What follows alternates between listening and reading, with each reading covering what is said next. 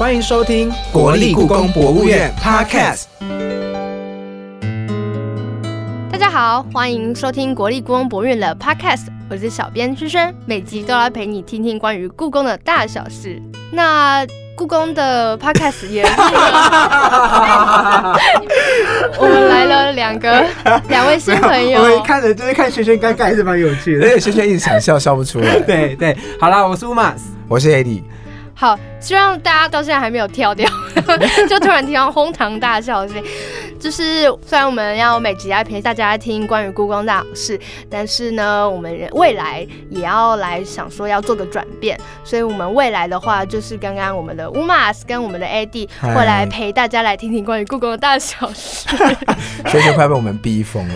今天这一集其实要做到一个是承先启后的作用，所以你看标题可以看到特别篇，就是要感谢轩轩陪伴我们度过了十集。哎十集真的是很长的一条路。要不要说看你在这十集当中看了多少的 paper？呃，我先讲一下为什么我们要做这个，好。好啊，你说。对啊，就是嗯，可能因为大家会觉得说。今年二零二零是那个 podcast 元年，是对，但老实说，我们真的是在就是这个元年爆发之前就已经在酝酿了。但是因为嗯，可能我们需要比较多的时间去做一个创新的呃，在在。你的意思是说，故宫早就发掘了这一块是一个非常有潜力的新兴之地，一个我们也是有看见很多就是前辈，然后很多 podcaster 做的真的哎很精彩的东西。当我们去想说，故宫好像给大家都是一种很远，呃，地理上的远，跟就是呃知识层面上离大家很很像生活非常遥远的地方。其实我们一直都有在想要做很多贴近大家的事情，可是大家不知道。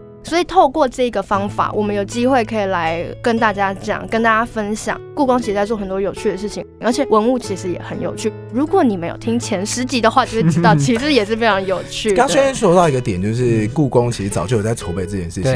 其实我刚刚不是开玩笑，因为你身为一个本来就是文物的保存跟文化传承的一个角色跟定位化，你本来就要去寻找各种不同曝光的平台。是，所以能够找到 Podcast，我觉得也是理所当然的。而且它能够离听众更近，是因为这个平台的特质就是直接在你耳朵旁边说话。所以比起你千里迢迢，对某些人来说，的确是千里迢迢去故宫。你先用听的，先做初步的了解跟认识，我觉得真的能够跟听众更接近一点。没错，哎，你知道吗？当我知道故宫有做 Podcast 的时候啊，尤其是在这元年爆发的时候，你们又刚好出现，我想说，哇塞，故宫的反应也太快了吧！因为你知道要做一个节目，它并不是筹备要很久，对，筹备要很久。然后你就觉得说，哎，怎么？才刚爆发，然后马上就一个国立故宫，马上就做出 podcast。我想说，哇，这个反应真的有够快。所以我又回到刚刚的问题，边边是呃，轩轩是看了多少的边边谁？轩轩看了多少的 paper？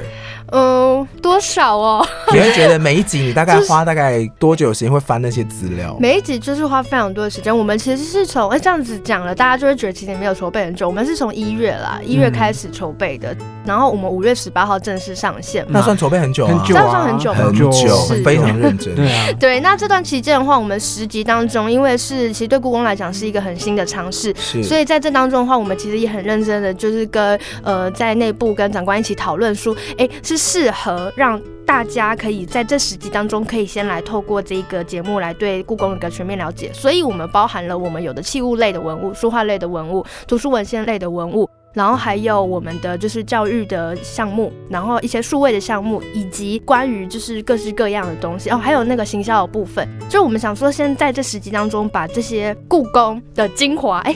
其实还有很多遗漏的东西。我我觉得类似就是故宫点进去一个首页，你会看到很多大纲分类，先把这些大纲都跟你讲过一遍。对，就先赶快。可以期待节目。对啊，对啊，就是先赶快告诉大家，然后其实也希望能够了解，看看大家能不能接受啦。就如果大家觉得超无聊，那我们就要想办法，就是改变我们自己这样子。其实我觉得我们这个世代年轻人啊，对于故宫做任何转变，转变感觉也不会感到惊转变太。感觉也不会感到太惊奇了，因为太惊奇的点是说，其实故宫在经营他自己的粉丝专业上也下了很大的功夫，所以有很多的年轻人透过粉丝专业，早就慢慢察觉到，哇塞，故宫真的不一样了。故宫就是当代梗图制造机，完全超强。在最近这一两年，梗图超红，他们就已经在玩这个东西了。对，所以其实我觉得你们一定有一定量的年轻粉丝。轩轩自己在做这十集的时候，有没有自己印象特别深刻的？你讲一集。印象深刻的就是因为其实我们在尝试的阶段的时候，是呃，因为像 AD 跟乌马斯，你们是有非常多广播经验的主持人你这样讲，我们会不会被攻击？就是什么广播经验？那但是对我来讲的话，其实我们在录的第一集的当天，是我第一次进录音室。真的哦。对，然后我第一次戴上耳机听到我的声音，我还被那时候的那个录音人员说：“哎，你是不是听到自己的声音会怕？”然后所以。有，因为其实这是一个很奇怪的感觉，很奇怪。对对，然后他就是我声音一直放不出来，我可能会用这种方式讲话之类的。对对对，所以其实大家如果有听一到十集的话，会觉得哎，好像就是我我的声音好像轩轩跟着听众在成长。对对对对对，虽然这是在一个礼拜内的成长。对，因为我们有很多等于说是在条件上在进行尝试，所以其实有很多并没有一个很完善的一个资源或是能力。就是像广播这种主持人也是一个很好的能力，所以我并没有的时候，当我们在做这些过程的时候，会觉得蛮吃力，而且蛮紧张的。所以我希望听到大家听完这集，可以多给轩轩故宫小编一点鼓励。鼓励，对，这个鼓励呢，除了像我们这样拍手之外，你也可以到国立故宫博物院的 Park 上面给我们留言鼓励他，或是你可以到粉丝专业跟这边留言，然后就是给故宫一个赞。因为有些人的回馈会说主持人的声音可能痰音太浓厚，但是呢有原因的哦。对，我们给轩轩有机会就是解释一下到底发生什么事情了。我觉得其实不。是痰，应该是咬字不清啊！因为我，因为我戴什么呢？我戴牙套，而且我又过敏。我们那时候录音的时候是四月，就是一个花粉季嘛。哎，没有花粉啦，那就是就是会一直下雨的时候，所以那时候就是会有时候会呃咬字不清，或者是鼻音很重。下雨跟咬字不清的连接点在下雨是跟鼻音很重啊。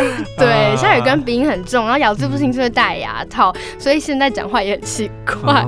对，就是也是谢谢大家，就这十几。来听我奇怪的讲话声的支持啦，不会奇怪啦，就是戴牙套本来就会，就是有各种适应期嘛。其实我觉得这是一个勾追的感觉，就可爱的感觉。好，那你刚刚提到说，其实自己除了自己声音主持，还有第一次进录音间之外呢，那关于主题的部分，你有没有特别喜欢？我先讲一下我自己喜欢的，好了，我喜欢的多宝格跟玉的那一集。嗯多宝格，因为我本来就是一个玩具爱好者，我真的是看到扭蛋就直接转下去这样子。嗯，因为人家都会说，你花了一百二，已经给一个便当的钱买一颗扭蛋。嗯我。说我开心，嗯，我有爱，对，所以其实那一集我对皇帝有收藏什么玩具，我很有兴趣。我个人最爱也是多宝格，那最主要是因为他的来宾也是蛮特别，唐凤，对，唐凤，对，那唐凤也算是网络名人嘛，所以一看哦，就好想认识他哦，那就会去听他跟故宫可以擦出什么火花，我觉得是一个很棒的尝试。那你呢，萱萱？我自己的话，我觉得第一集我们邀请院长，然后但同时我们有邀请一个就是呃大学生，那我觉得他是一个尝试，但是在这个当中，我觉得其实院长讲出了其实还蛮多有趣的一些想法这样子。然后除了第一集，因为第一集是我们的等于说是开始五月十八号的第一集，这样它也是象征一个意涵以外，我们的第九集，我们第九集是在讲故宫另类感动，就是是在讲说我们呃的一些教育推广活动有进到就是呃不一样呃。的机构跟可能跟大家平常想象的一些不一样的地方，然后来去进行。那这个当中的话，我们的研究人员是进到了城镇中学，然后在这个教育活动的过程当中，他们有创作一首歌，是在第九集当中的话，我自己在审听的期间，我觉得当那个歌突然冒出来的那个感觉，有点感动，对，而且有起鸡皮疙瘩。然后他是城镇高中那一段，他是因为一些原因进去的高中嘛，那这些小朋友们。那个导演有说，他去收集这些声音的时候，他说小朋友很喜欢跟他互动，就会发现他们其实很渴望被关注或被关爱。那他们自己唱出那个他们经历过的过程的时候，你会觉得哇，他们真的很棒，就是真的会有起鸡皮疙瘩的感觉。大家一定要去听第一季第九集。嗯嗯，我还没听啦，但我会去听听你们这么讲之后。对那集，而且因为我们会在那集当中先讲，就是为什么要做这些事情嘛。然后这集有个前因后果以后，你就知道哦，原来他们就是也学到一些文物知识，他们就真的就是去把它发挥出来，然后就是写成一首歌的时候，我觉得也刚好这是一个 podcast 的特性，它就是透过声音。因为其实那一首歌我在我们的办公室已经有看过 MV 了，就是我们还有制作成 MV，所以大家有兴趣也可以在 YouTube 上看。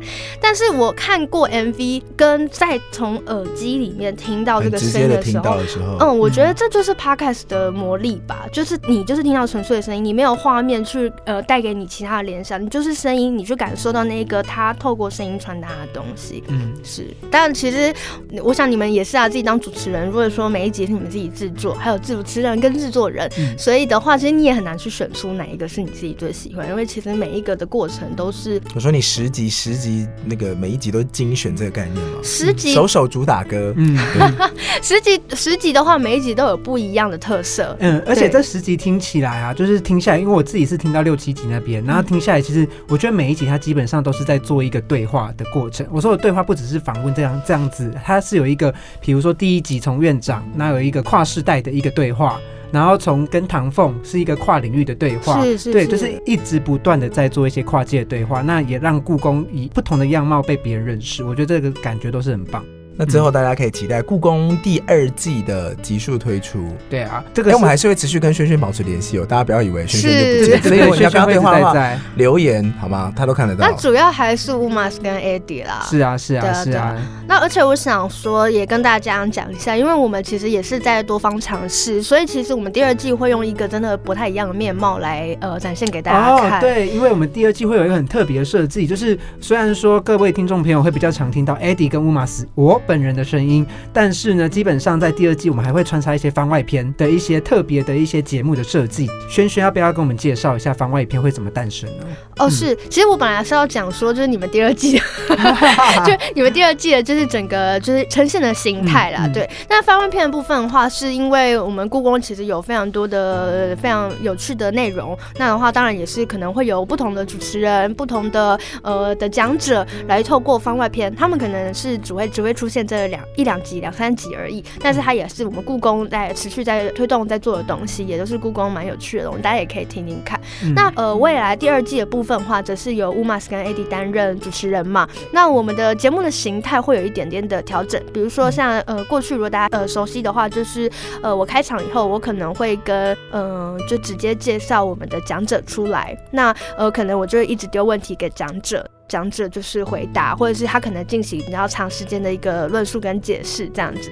那第二季的话，我们就是有加入一些巧思，那包含在也刚开始的话，就是 Eddie 和 Umas 就会用一些呃，可能可以更贴近大家的生活的方式，带大家来去认识这个文物。比如说你在知道这个文物的时候，你呃，你不再只是知道说它在博物院里面我们怎么去诠释它，而是可以更知道它跟你的生活中的连接在哪里。没错，而且我们还设计了很多有趣的小单元，到时候下一集下一集就会听到我们的小单元的一些巧思在里面。我刚刚听完只想说，轩轩其实。有超多话要说的，对，只是因为节目形态有问题在调整当中，所以之后大家可以更期待。我觉得不妨大家把国立故宫博物院的 podcast 当做一种无菜单料理，我们会推出什么料理呢？你不知道，可是呢，绝对道道都是好菜。道道都好吃，甜的咸的都有这样子，甜甜的都有。对啊，就是说希望其实呃，我们因为你真的很想知道文物知识的话，其实有非常多的素材，有非常多的资料在网络上，在故宫的官网里面，在文物月刊、学术月刊都非常多。我们希望透过 podcast，并不是说我们把文物月刊东西读出来给大家听，或者是请研究人员读出来给大家听，而是我们能知道怎么去转化给大家听起来是能够直接记得有记忆点，然后连接的。对，它其实会有一点像是相声里面说。的所谓的说学逗唱这种这种感觉，就把一个比较对啊硬的。那个料把它包装出来，对啊，对啊，我觉得也不是硬哎，它是一个我们不知道原来它那么有趣的东西。其实我在听故宫 p a s 都觉得这些文物故事怎么大家都不知道，嗯，很有趣，嗯嗯。好的，大概就是这样，所以未来就是请大家还是要继续多多支持。那如果有任何想法，也希望给我们一些鼓励，一些正面的回馈。我们也是很紧张，好不好？有很紧张吗？好了，那今天的特别篇就到这边进行一个结尾了。最后的最后，我们觉得告别的方式，我们就让轩轩用第一季的结尾来跟我们说一声告别吧。哦，第一季的结尾方式就是我们下礼拜再见。竟然这么特别！对啊，好了，我是轩轩，我是 Eddie，我是 Umas，我们下礼拜再见，拜拜，拜拜，没有我，拜拜。